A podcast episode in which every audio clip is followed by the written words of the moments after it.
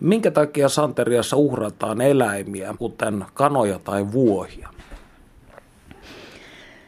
No, mä olen itse ollut esimerkiksi useissa rituaaleissa mukana, jossa on uhrattu. Näitä kutsutaan sanalla ebo. Kana on tällainen yleisin.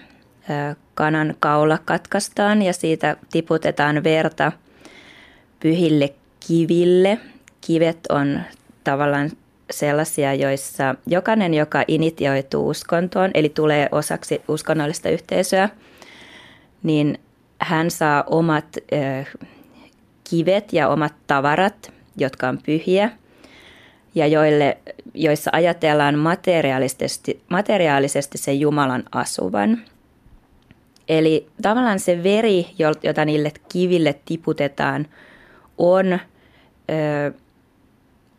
osoitus vastavuoroisuudesta. Eli kun sinä pyydät tai toivot Jumalalta, Jumaluudelta jotain, niin sinä myös vastavuoroisesti annat hänelle jotain. Puhutaan, että Jumaluuden tulee syödä ja ehkä tämä uhraaminen on sitten osa sitä. Sitten se uhraaminen on valtavan tärkeä osa rituaalikiertoa, eli kun ihminen tulee osaksi santeria-yhteisöä, niin hänen elämää alkaa muovaamaan erilaiset rituaalit. Eli tiettyjen aikojen välein tulee uhrata, uhrata niitä eläimiä.